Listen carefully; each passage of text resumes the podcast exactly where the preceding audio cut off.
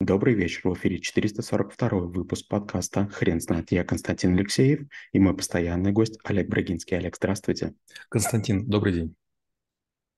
Хрен знает, что такое благотворительность, но мы попробуем разобраться. Олег, расскажите, разве это навык? Мне кажется, что да. Дело в том, что если у вас нет какой-то модели поведения, вы никогда этого не видели, не слышали, то вы будете обходить ее стороной. Например, когда я был в Перу, я впервые ел кота. Когда я был в Китае, я ел собаку. И понятно, что я помню этих пушистых зверьков, скажем, которых я видел в Украине, добровольно я бы, конечно, этого не делал. Но с тех пор, как я это попробовал, в том числе там лягушек во Франции там, и другие всякие разные вещи, морские огурцы в Японии, ну, начинаешь понимать, да, в общем-то, это возможно. Благотворительность – это оказание помощи на безвозмездной основе, на льготных каких-то условиях тому, кто в этом нуждается. Это могут быть беженцы, это могут быть неимущие, это могут быть престарелые, это могут быть люди, которые больны какими-то серьезными недугами, кто-то не может о себе позаботиться. И знаете, вот, конечно же, можно отгораживаться и говорить, что это не моя забота, пускай они как, как бы беспокоятся государство, но, с другой стороны, на то мы и люди. Знаете, вот когда мы, я рассказываю про антропологию, я рассказываю о том, как, когда, считается, возникла цивилизация. У ученых есть очень интересный на этот вопрос-ответ.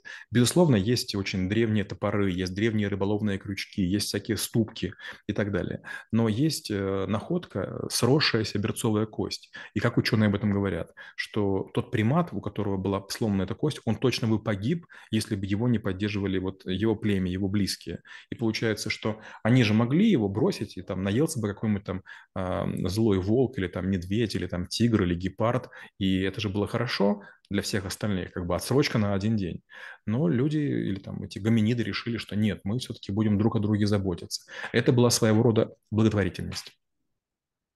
Олег, вы не могли бы рассказать про самые популярные виды благотворительности? Первый вариант – это когда вы находитесь, например, в каком-нибудь аэропорту, и там есть ящик, и написано, там, мы сдаем деньги на сохранение лягушек Амазонки или на, там, собираем деньги на противодействие климатическим изменениям, чтобы там помогать белым медведем. Получается, что от вас ничего не требуется, вы просто видите, что есть коробка, наполненная деньгами, вы бросаете какую-то монетку или какую-то свернутую купюру, может, небольшого номинала, и думаете, вот я молодец. Второй вариант – это гораздо более тяжелая история. Допустим, мы с супругой находимся недалеко от Никольской улицы в Москве, одна из центральных, она к Кремлю ведет.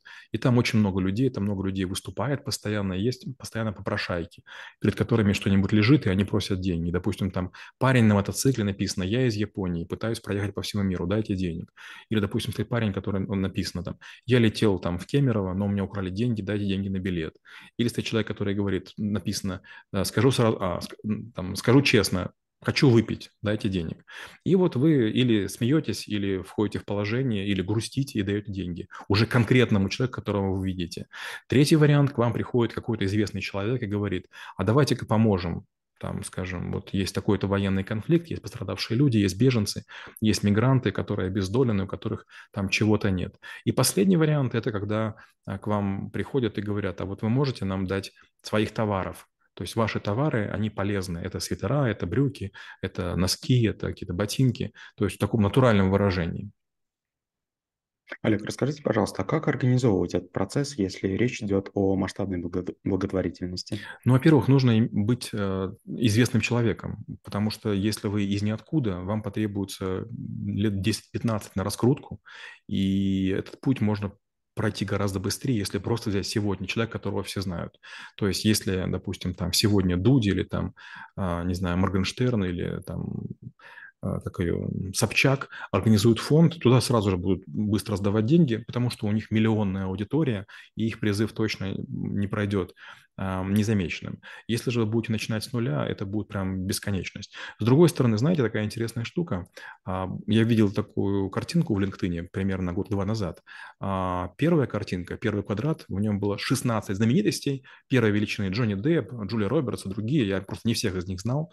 И вот было написано, сколько денег они пожертвовали на, бор- на борьбу с коронавирусом. И это были десятки миллионов. А потом был второй квадрат, и там были люди, которые в Америке проповедники. Некоторые из них имеют по семьсот миллионов долларов, по шестьсот. Просто телевизионные проповедники, больше ничего. Так вот, везде было написано ноль, ноль, ноль, ноль, ноль. То есть очень часто деньги дают не те, кто должны, а те, у кого сердце большое.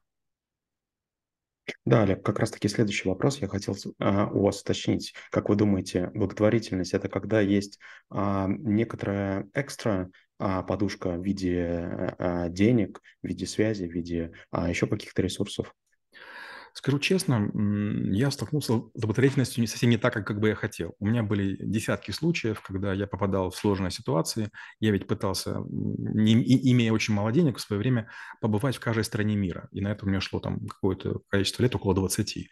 И бывали ситуации, когда у меня не было документов, когда меня забирали в полицию, когда... Там я промокал, когда оказывалось, что меня обманули.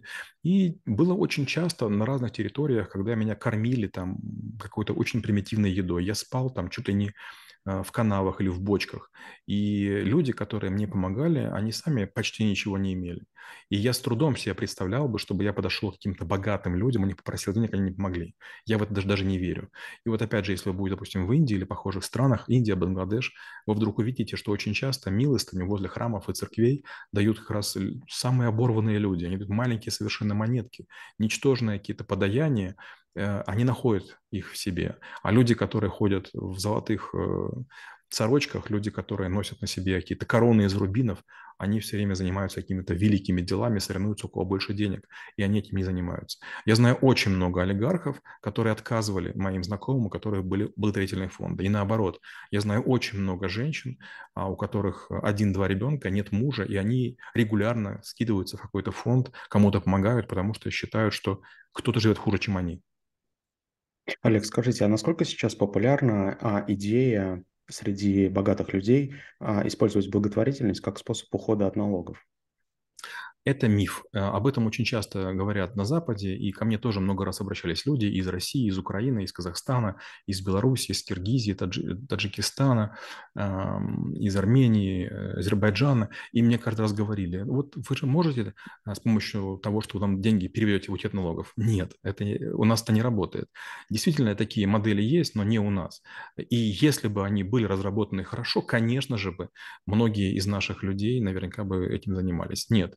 В той системе, которая у нас есть, вы должны из своей прибыли после налогов кому-то отдать деньги, и получается, что для того, чтобы, например, перечислить кому-то миллион рублей, вы должны, ну, где-то миллионов двадцать а, иметь а, оборота в кассе. Это много. Олег, задам практического толка вопрос. Допустим, мы с вами выиграли грант на благотворительность в размере одного миллиарда долларов. Каким бы образом мы бы организовали передачу этих денег, а, допустим, всем... А, малоимущим детям а, этого мира? Ну, варианта есть два. Вариант первый – это действовать через существующие каналы. Это означает, что мы могли провести бы конкурс, заслушали бы программы, посмотрели бы, кто за кого отвечает, наняли бы инспекторов, которые проверяли, проверяли бы, что деньги доходят до нужных людей, и действовали бы через каналы, которые есть. Но учитывая, что миллиард – это очень большая сумма, лучше строить свою систему, потому что вместо того, чтобы бороться с мошенничеством, можно просто сделать так, чтобы было меньше.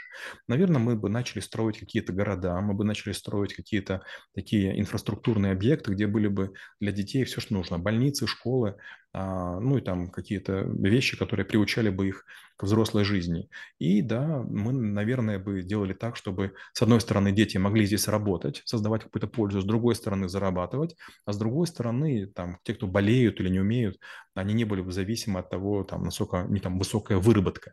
То есть мы бы строили такие островки социальной безопасности. Олег, не могли бы поделиться, как выглядит ваша презентация по навыку? Благотворительность мы ни разу не читали и, может быть, даже не будем читать. Мы частично затрагиваем тему в курсе волонтерства. Я этого очень стесняюсь. У меня есть два объекта, которым я помогаю уже на протяжении большого количества времени, и я этим очень горжусь. Внутри это мне дает некий стержень. Когда с меня требуют скидки или еще что-нибудь, наверное, люди думают, что я неизгибаемый, железный, там, тупой или там какой-то некоммуникабельный. А на самом деле все очень просто. Мне нужно зарабатывать сколько-то денег. То есть от меня зависят мои родные и близкие, от меня зависит несколько бизнес-проектов, и от меня зависят два объекта в другой стране, которым я очень давно помогаю. И я обязан деньги переводить им. И их не должно волновать. Заработал я их, не заработал, плохо мне, хорошо, жив я, здоров ли, болею ли. И это мне очень сильно помогает. То есть я понимаю, зачем я зарабатываю деньги. Я знаю, что десятки людей на меня очень надеются. Причем наверняка многие из них даже не знают, кто я, что я, но откуда-то деньги приходят. И не знаю, что им говорят, но наверняка им живется легче благодаря моим деньгам. Олег, спасибо. Теперь на вопрос, что такое благотворительность, будет трудно ответить. Хрен знает.